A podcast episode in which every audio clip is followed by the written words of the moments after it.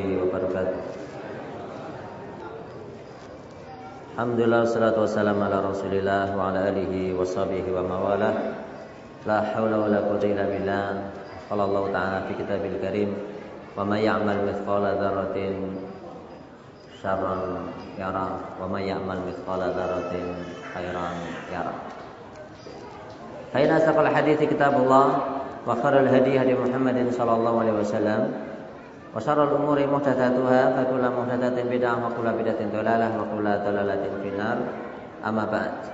Bapak Ibu yang kami muliakan setelah kita bersyukur pada Allah Subhanahu wa taala atas nikmat yang telah Allah Subhanahu wa taala berikan kembali di sore hari ini kita dipertemukan oleh Allah Subhanahu wa taala dalam keadaan sehat walafiat dan kita selalu memohon kepada Allah semoga Allah Subhanahu wa taala memberikan kenikmatan yang ada pada kita selalu kita gunakan dengan yang terbaik untuk kehidupan dunia dan akhirat kita. Amin ya rabbal alamin. Allah Subhanahu wa taala memberikan pada kita suatu penjelasan wa may ya'mal mithqala dzarratin khairan yara wa may ya'mal mithqala dzarratin syarran yara. Barang siapa yang melakukan suatu kebaikan maka Allah Subhanahu wa taala pun Maha mengetahuinya dan barang siapa yang melakukan kejahatan maka Allah Subhanahu wa taala juga tahu akan hal tersebut. Untuk di kesempatan hari ini kita akan bahas tentang beberapa dampak maksiat. Dampak maksiat.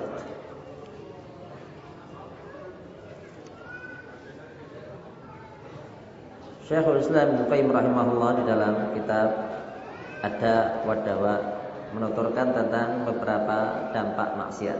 Yang pertama, maksiat akan menghalangi seseorang untuk memperoleh ilmu.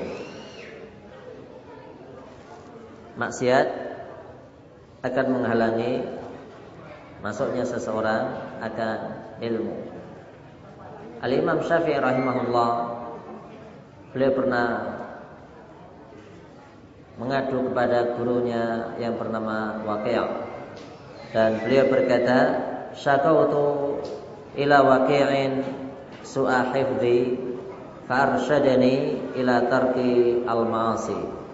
Wa qala i'lam bi anna al-ilma fadlun wa fadlullahi la yu'tahu asi. Al-Imam Syafi'i rahimahullah dan beliau adalah hujjah dan beliau adalah al-imam dan beliau memiliki kehebatan di dalam menghafal dan beliau pernah berkata, "Syaqautu ila waqi'in su'ahifdi." Aku pernah mengadu kepada guruku yang bernama Waqi' tentang jeleknya hafalan yang aku miliki. Fa'arsyadani ila tarki al-ma'asi. Maka guruku Waqi' memberikan kepadaku petua agar aku meninggalkan maksiat. Dan Waqi' berkata, waqala i'lam bi anna al-ilma fadlun. Ketahuilah bahwasanya yang namanya ilmu merupakan karunia. Wa fadlullahi la yu'tahu 'asi.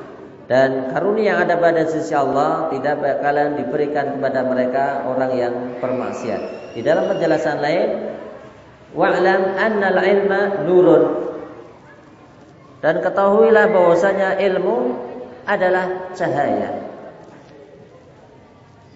Wa nurullah la yutahu asi. Dan cahayanya Allah tidak bakalan diberikan kepada mereka pelaku maksiat. Di sini menunjukkan yang namanya ilmu adalah cahaya. Yang saya sebagian orang kadang mereka berkata al ilmu nurun. Karena bahasa orang Jawa ini buatan nurun orang karepe cahaya. Al ilmu nurun katanya. Ilmu itu sundi nurun. Ulangan itu oleh nurun maka di sini tidak benar.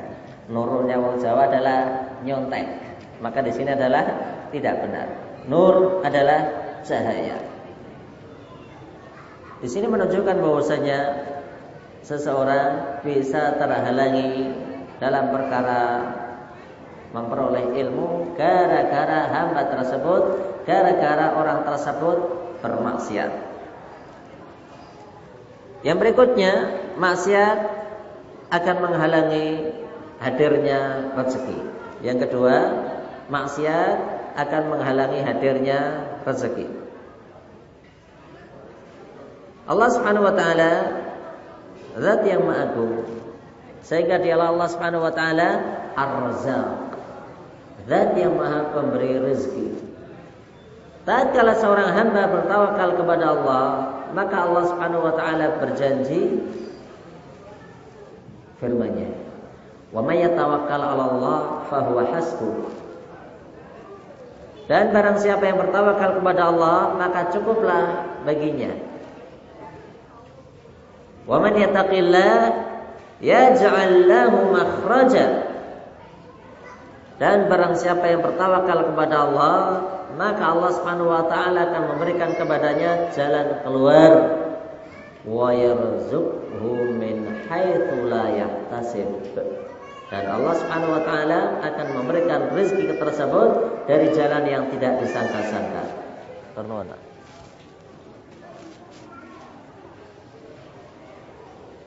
rezeki mboten ya. Alhamdulillah. Nikmat mboten? Nikmat. Kalau kita nggak ada di pengajian, nggak dapat kue ini. Wa yarzuqhu min haitsu la yahtasib. Allah Subhanahu wa taala adalah zat yang Maha Pemberi rezeki.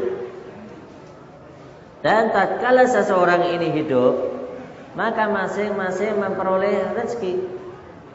Si fulan tidak bisa mengambil rezekinya si fulan, Si fulan tidak bisa mengambil haknya si fulan dan rezeki telah Allah Subhanahu wa taala tentukan dan seseorang bisa jadi dia akan terhalang rezekinya gara-gara dia bermaksiat. Contoh mudah. Seseorang dia memiliki anak. Seorang ibu punya anak. No, le, do, nan, panggilan pada anak. Kasihkan kue ini ke tetangga. Oh, mungkin ada beberapa kue dan goreng, satu piring. Dan ibu ini berkata, berikan ke tetangga. Um, anak ini mengatakan, ya bu, saya tak sholat maghrib dulu. Subhanallah. Akhirnya atas putih sholat maghrib. Habis sholat maghrib hujan, hu, hujan. Subhanallah. Baik itu habis maghrib karena hujan ibunya tidak memaksa serabut maklum. Engkau enek terang. Nanti saja kalau sudah terang. Baik itu sudah terang, datang Isya, sesudah Isya, datang temannya datang. Oh, Masya Allah. Temannya ngobrol sampai jam 10 malam. Makanan ini, gedang goreng ini, pisang goreng ini belum jadi dikasihkan ke tetangga. Mau ngasih kue ke tetangga jam 10 malam deh. Ora lucu. Mboten pantun besok saja. Begitu besok sudah rusak. Oh, ternyata kenapa makanan ini kok tidak nyampe ke tetangga? Orang tetangga yang akan kita kirim bermaksiat kepada Allah. Jadi tasmundi bisa jadi seseorang terhalang rezekinya gara-gara pelaku ini adalah bermaksiat. Dan Allah Subhanahu wa taala fa'alun lima yurid. Allah Subhanahu wa taala zat yang melakukan segala sesuatu atas kehendaknya. Berikutnya, maksiat akan menyebabkan kehampaan hati dari mengingat Allah. Maksiat akan menyebabkan kehampaan hati dari mengingat Allah. Allah Subhanahu wa taala berfirman, "Fadhkuruni adzkurkum." Hendaknya kalian ingat kepada aku, niscaya aku akan ingat kepada kalian. Tatkala seseorang tidak lagi ingat kepada Allah, maka hampa. Bahkan tatkala kita tinggal di suatu kampung, kita mungkin singgah di suatu tempat, sehari coba biasanya kita mendengar adzan barangkali di perumahan tersebut developernya miskin developernya tidak peduli dengan agama sehingga tidak membuat musola, nggak buat masjid. Subhanallah. Terasa gersang. Kenapa tidak mendengar azan? Subhanallah. Kalau orang Jawa mengatakan suwung. Kampung kok suwung lagi. Kenapa? Tidak pernah dilantunkan kalimat tauhid. Oh rumah ini kok suwung toh ini. Kenapa? Karena tidak pernah didengarkan Al-Quran. Dan tatkala seseorang bermaksiat, maka menyebabkan hati itu hampa dan tidak lagi mengingat Allah. Dan Allah Subhanahu wa taala perintahkan kepada kita agar kita lari menuju kepada Allah dan Allah Subhanahu wa taala berfirman, "Fafirru ilallah." Berikutnya Orang yang melakukan maksiat akan merasa asing di depan orang-orang yang baik. Pelaku maksiat itu akan merasa asing di depan orang-orang yang baik. Tentunya satu dengan yang lain memiliki kadar keimanan yang berbeda. Dan yang namanya al-iman yazid wa yanqus. Namanya iman itu bertambah, yang namanya iman juga bisa berkurang. Yazidu bi ta'ah Yazidu bi ta'atir rahman Yang namanya iman itu bisa bertambah dengan hamba ini bertaat, hamba ini taat dan taat terhadap apa yang menjadi perintah Ar-Rahman, perintah Allah. Dan iman itu bisa berkurang dengan al-isyan, bermaksiat, yaitu taatus syaitan. Taat mentaati perilaku setan.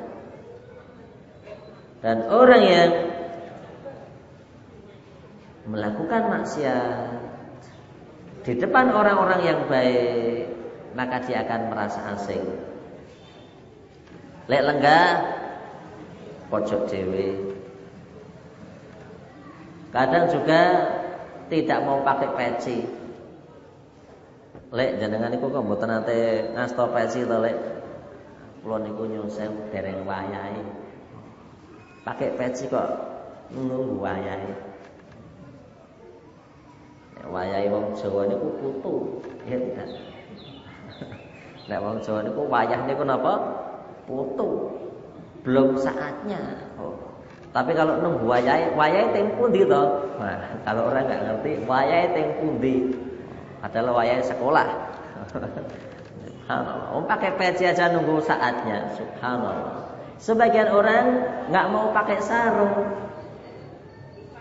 Kenapa? Dengan anggapan sarung itu cah pondok. Sarung itu untuk ustadz atau kakak kiai. Sarung itu untuk santri.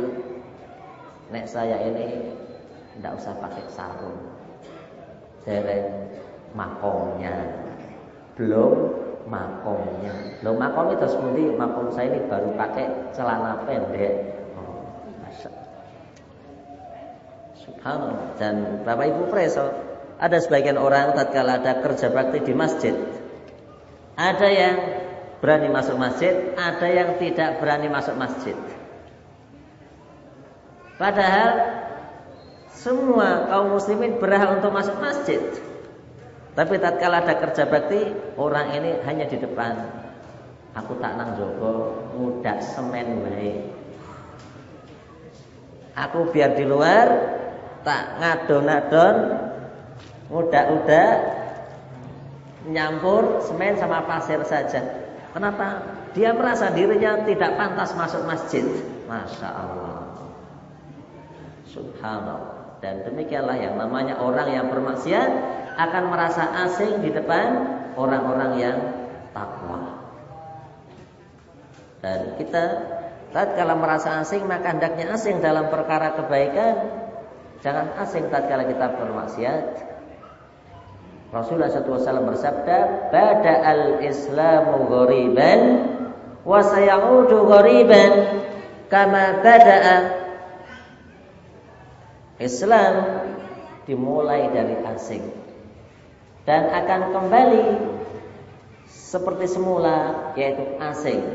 Fatuba lil ghuraba maka berbahagialah mereka orang-orang yang asing. Sehingga sebagian barangkali sebagian ibu-ibu, sebagian mbak-mbak pakai jilbab. Barangkali dulunya tidak pernah pakai jilbab. Begitu dia kenal Islam dengan baik, mempelajari Islam dengan tekun, kemudian tahu kewajiban jilbab. Apakah yang dia lakukan? Dia pun berjilbab. Yang kadang tetangganya mencibirnya. Sok gaya. Ngerti Islam kowe gaya. Mondok rata kok gaya Mas mang jilbab barang. Dan demikianlah orang yang pakai jilbab kadang mendapatkan cemoohan Begitu juga sebagian laki-laki yang berusaha untuk menjaga sunnah Rasul. Saya tak memelihara jenggot. Kenapa? Ini adalah sunnah Rasul. Subhanallah. Kadang tetangga usil, kadang tetangga tidak menerima. Dan kadang sebagian orang memakinya ya ya dudu kok semang ning jenggot barang. Istiqomah. Sebagian lagi karena dia ingin melakukan perkara sunnah. Apa itu? Nah, di antara perkara sunnah adalah menjadikan celana atau kata kalau kita pakai sarung itu di atas mata kaki.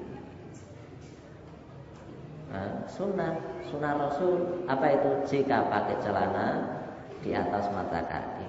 Jika pakai sarung di atas mata kaki. Kenapa? Karena tidak boleh seseorang memanjangkan celana ataukah kain di bawah mata kaki. Tidak benar kalau mereka yang pakai celana di atas mata kaki itu adalah teroris. Sunnah Rasul dan Islam tidak mengajari teroris, jeblok-jeblok, ngebom-ngebom. Oh, Islam tidak seperti itu. Jika seseorang kok mengatakan bahwasanya bom bunuh diri adalah perkara di dalam syariat Islam, maka dia tidak paham dengan syariat Islam. Allah berfirman, "Wa ma arsalnaka illa rahmatan lil alamin." Tidaklah kami utus engkau Muhammad kecuali rahmat untuk alam semesta. Rasulullah SAW tatkala melepas sahabat untuk berperang. Apakah yang dilakukan oleh Rasul? Apakah yang disabdakan oleh Rasul? Maka beliau memberikan penjelasan. Janganlah kamu menebang pohon. Janganlah kamu membunuh orang-orang tua. Janganlah kamu membunuh anak kecil. Janganlah kamu membunuh kaum wanita. Janganlah kamu mengganggu mereka yang sedang beribadah dan mereka adalah para orang-orang non muslim. Oh, non muslim saja tidak boleh diganggu. Subhanallah. Ini sebagian orang karena tidak memahami masalah akhirnya menganggap ngebom di masjid ibadah, ngebom di gereja ibadah. Subhanallah. Karena tidak pahamnya seseorang terhadap ilmu agama. Nah, sebagian orang melakukan sunnah apa itu? Menjadikan celana di atas mata kaki. Ini adalah sunnah. Tapi kadang ya usil orang lain, Mas, celananya kok di atas mata kaki nopo daerah jenengan sering banjir nopo. Nah, kadang dibilang nopo sering banjir. Kadang disebut dengan sebutan yang yang lainnya. Wong celana-celana saya, sarung-sarung saya tak ketolak karepe kula. Iya tidak? Kok malah jenengan sing ribut. Oh, mestinya ini kan hak saya. Ya tidak. Orang pakai celana pendek saja anda, anda anda ribut kok. Kok malah orang pakai celana seperti ini anda ribut. Coba Padahal seorang muslim menutup aurat. Bapak Ibu yang kami muliakan, di antara pengaruh daripada maksiat, maksiat akan membuat semua urusan dipersulit. Orang yang melakukan maksiat, maka urusannya akan dipersulit. Ada seorang alim berkata, sesungguhnya dengan perilaku maksiatku itu kadang mempengaruhi kepada istriku, mempengaruhi pada anakku, mempengaruhi pada kendaraanku. Istri kok susah diatur, barangkali Anda bermaksiat. Anak kok sulit diatur, barangkali Anda bermaksiat. Kendaraan yang Anda miliki kok rewel, padahal anyar. Masya Allah. Anyar ini dari pabrik. Oh. Tapi kenapa kok kadang kok mogokan? Karena barangkali pelakunya bermaksiat dan ada seorang alim berkata sesungguhnya kendaraanku kuda ataukah unta ataukah keledai itu gara-gara maksiat yang ada padaku? Kadang binatang ini susah kami kendalikan. Makanya kok kalau seseorang kok punya kendaraan kok macetan dipertanyakan. Makanya tatkala kita berdoa, maka kita pun berdoa kepada Allah, Allahumma inni as'aluka baitan wasi'an wa markaban jamila wa zaujah salihah. Tatkala kita berdoa, sangat dianjurkan untuk berdoa, Allahumma inni as'aluka baitan wasi'an. Ya Allah, aku memohon kepada Engkau rumah yang luas, tempat tinggal yang luas wa markaban jamila dan kendaraan yang baik. Nah, kendaraan nggih ora macetan. Kendaraan di starter nggih muni. Mboten kalau kita punya mobil selalu repoti tetangga. Lek nyun sewu lek. Wonten apa nyuwun tulung 5 menit mawon. Ke tetangga lagi, Pak De, Pak D nyuwun sewu, nonton apa tenang? Lima menit monggo sekedap keluarangan ngejalan sekedap. Lima menit mawon kok, oh. Begitu sudah kumpul empat orang, niki mobil kok niku mogok tolong disurungke. Oh ya rapopo, oh masya Allah. Nek sepisan pindo nggih rapopo. Nek bendinten gemermengan mboten tetanggi. Oh tetangga mesti gemermengan. Oh. Mobil mogokan mbok didol. Ataukah mobil kok harus disuruh oh, cari yang tidak pakai surungan oh subhanallah Wazaujah salihah. Dan aku memohon kepada engkau ya Allah Agar kami ini diberi istri yang salihah.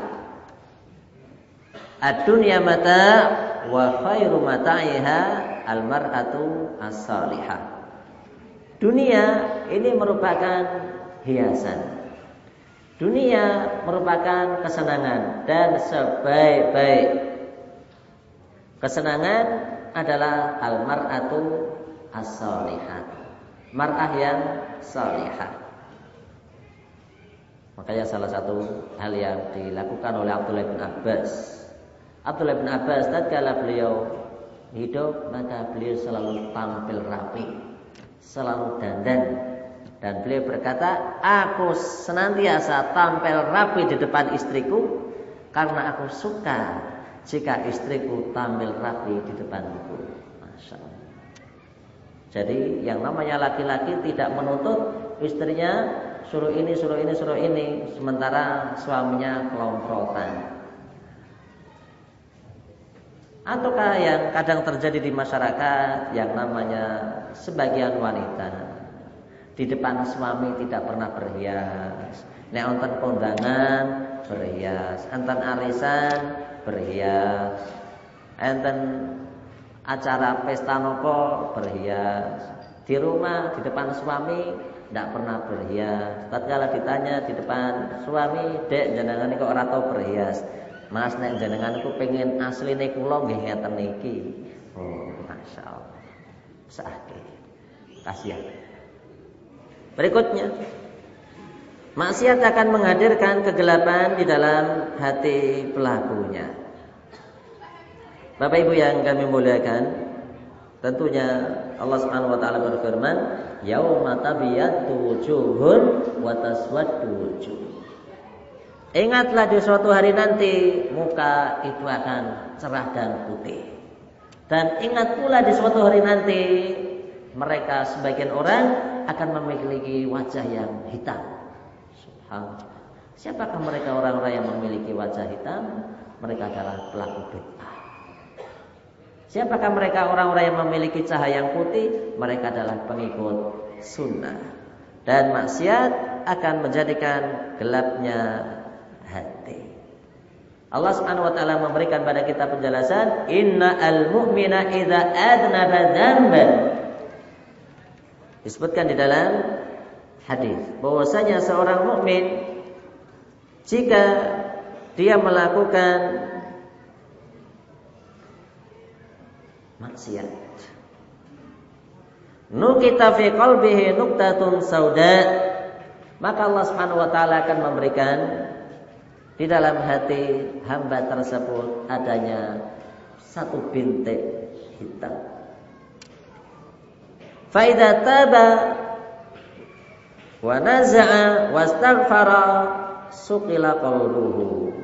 Jika hamba tersebut kemudian bertaubat kepada Allah, memohon ampun kepada Allah, maka Allah Subhanahu wa taala akan melepaskan titik hitam tersebut dari hatinya sehingga akan kembali terang dan cerah cemerlang. Wa in zada zadat jika hamba tersebut tidak bertaubat, habis maksiat tambah maksiat, habis maksiat tambah maksiat, hatta ta'lu qalbuhu sampailah nanti yang namanya hati semuanya gelap gulita. Kenapa? Banyaknya titik hitam sampai tidak ada celah kecuali hanya warna hitam dan warna hitam. Ada karman maka itu adalah karan pada firman Allah. Kalla rana ala qulubihim ma kanu yaksibun. Sekali-kali tidak, sebenarnya apa yang mereka usahakan itu akan menutupi hati mereka. Subhanallah. Karena orang ini selalu bermaksiat, maka hatinya pun akan gelap dan gulita. Berikutnya, maksiat akan melemahkan hati dan badan. Maksiat akan menjadikan hati itu lemah Badan juga lemes. Sebagian orang menjadikan dunia ini kebalik. Padahal Allah telah berfirman, "Wa ja'alna al-laila libasa wa ja'alna an-nahara ma'asha." Kami jadikan siang hari itu agar mereka mencari penghidupan. Dan kami jadikan malam hari agar mereka istirahat. Tapi sebagian orang di zaman sekarang ini iri. Iri bukan pada orang normal. Iri kalian lowo. Iri sama kelelawar. Akhirnya sebagian orang menjadikan terus pun di malam siangnya. Siang malamnya. Masya Allah. Sebagian orang tuh habis maghrib melek. Sampai kapan? Sampai subuh. Habis subuh tidur. Sampai kapan? Menjelang maghrib. Ikuti lowo. Masya Allah. Bahkan tatkala mereka di malam hari tidak hanya begadang, tapi juga bermaksiat ganggu tetangga, sorak-sorak, kadang juga sambil minum homer, Sehingga keadaan seseorang yang tidur di malam hari berbeda dengan yang tidur di siang hari. Kenapa? Karena mereka orang yang tidur di malam hari mengikuti sunnatullah dan orang yang tidur di malam hari sekalipun sebentar itu nikmat. Dan sekalipun lama sebentar. Oh, tidur malam itu sekalipun lama sebentar. Dan Allah berfirman, "Alaisa subhu biqarib?" Bukankah subuh adalah waktu yang sangat dekat? Bapak Ibu yang kami memuliakan, sebagian orang karena malam hari selalu begadang sehingga begitu di siang hari yang sewu matanya tuh merah. Merah dan roto ageng nih kok. Lek melaku gak lemes kadang-kadang dia rajejek. Kenapa? Malamnya kebanyakan minum khamr. Malamnya mungkin berzina. Sehingga di siang hari lek melaku mawon lemes. Ngidak tape niku melenyat napa mboten bubuan. Kon ngidak tape ra melenyat. Oh, kenapa? Saking lemesnya. Subhanallah. Kita. Bapak Ibu yang kami muliakan, di antara pengaruh maksiat maksiat akan menghalangi ketaatan. Tentunya di antara hal yang sulit adalah sholat subuh. Dan sebagian orang sulit sholat subuh. Dengar azan longko. Komat longko. Begitu dengar orang jualan roti, nah tangi dia, is isuk. Subhanallah. Anda tidak dengar, ini nggak dengar. Oh, subhanallah. As-salatu khairum minan naum. Ambil selimut, tambah tenanan lek sare. Dan orang yang kadang sulit bangun subuh tiada lain kecuali karena dia melakukan maksiat. Dan seseorang kadang terhalangi untuk melakukan ketaatan kapan? Tatkala hamba tersebut bermaksiat. Bapak Ibu yang kami muliakan, maksiat akan memiliki pengaruh yaitu memperpendek umur dan menghilangkan keberkahan umur. Rasulullah SAW memberikan pada kita penjelasan man arada an yubsata lahu fi rizqihi wa yunsha'alahu fi atharihi falyasil rahimahu. Barang siapa yang memiliki keinginan umurnya diperpanjang, punya keinginan rezekinya diperbanyak, maka hendaknya menjalin hubungan tali silaturahim. Dan sebagian orang tidak pernah bersilaturahim Bahkan sebagian orang menghabiskan waktu umur yang dia miliki hanya untuk maksiat dan maksiat. Sehingga tidak ada lagi keberkahan umur. Dan kita ini merasakan yaitu semakin hari bertambah, semakin hari bertambah yang namanya waktu itu semakin cepat. Jembatan. Maka salah satu yang disebutkan di dalam penjelasan bahwasanya di suatu saat nanti setahun itu akan memiliki waktu yang sangat pendek seperti satu bulan. Satu bulan akan semakin pendek seperti satu pekan. Satu pekan akan semakin pendek seperti satu hari. Dan satu hari seperti panjangnya dahan kurma, pelepah kurma. Masya Allah. Dan sekarang kita pun merasakan. Jabatan ya, kados-kados bodoh terentang besar bodoh meneh. Sepertinya puasa belum lama akan puasa lagi. Masya Allah. Cepat dan cepat. Nah, bagi mereka yang memiliki ketaatan, maka tentunya itu adalah yang terbaik. Kenapa? Karena dia mengisi hari-hari yang ada semakin cepat dan dia akan semakin tahu bahwasanya kiamat juga semakin dekat. Berikutnya di antara pengaruh daripada maksiat dengan seseorang melakukan maksiat maka akan melahirkan maksiat yang lain. Orang yang melakukan maksiat itu akan memiliki dampak apa itu munculnya maksiat yang lain. Maka pepatah Arab mengatakan al-kadzibu yuwallidu al-kadziba. Yang namanya satu kedustaan akan melahirkan kedustaan yang lain. Dalam perkara ini ngapusi. Dalam perkara ini ngapusi. Ya sudah. Ditanya lagi ngapusi lagi. Pokoknya tiap kali bicara bagaimana dia akan menutupi tiap celah yang dia berdusta di depannya. Dan orang Arab mengatakan inna fis sarahati roha. Sesungguhnya tatkala seseorang itu terus terang maka akan membuatnya nyaman. Saya boten. Orang terus terang itu tas buntik nyaman boten? Nyaman. Tidak ada yang ditutup-tutupi kok. Tapi kalau orang itu dusta dalam perkara ini ngapusi.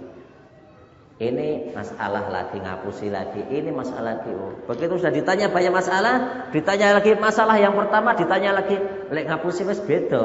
Wah, pun subhanallah. Ada yang diperiksa oleh yang berwajib 10 jam, ada yang diperiksa 12 jam oh, sampai keringetan sampai nggak karu-karuan rasanya. Subhanallah.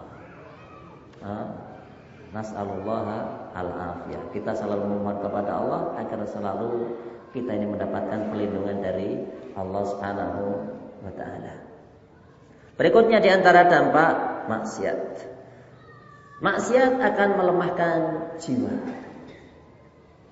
Maksiat itu akan melemahkan jiwa.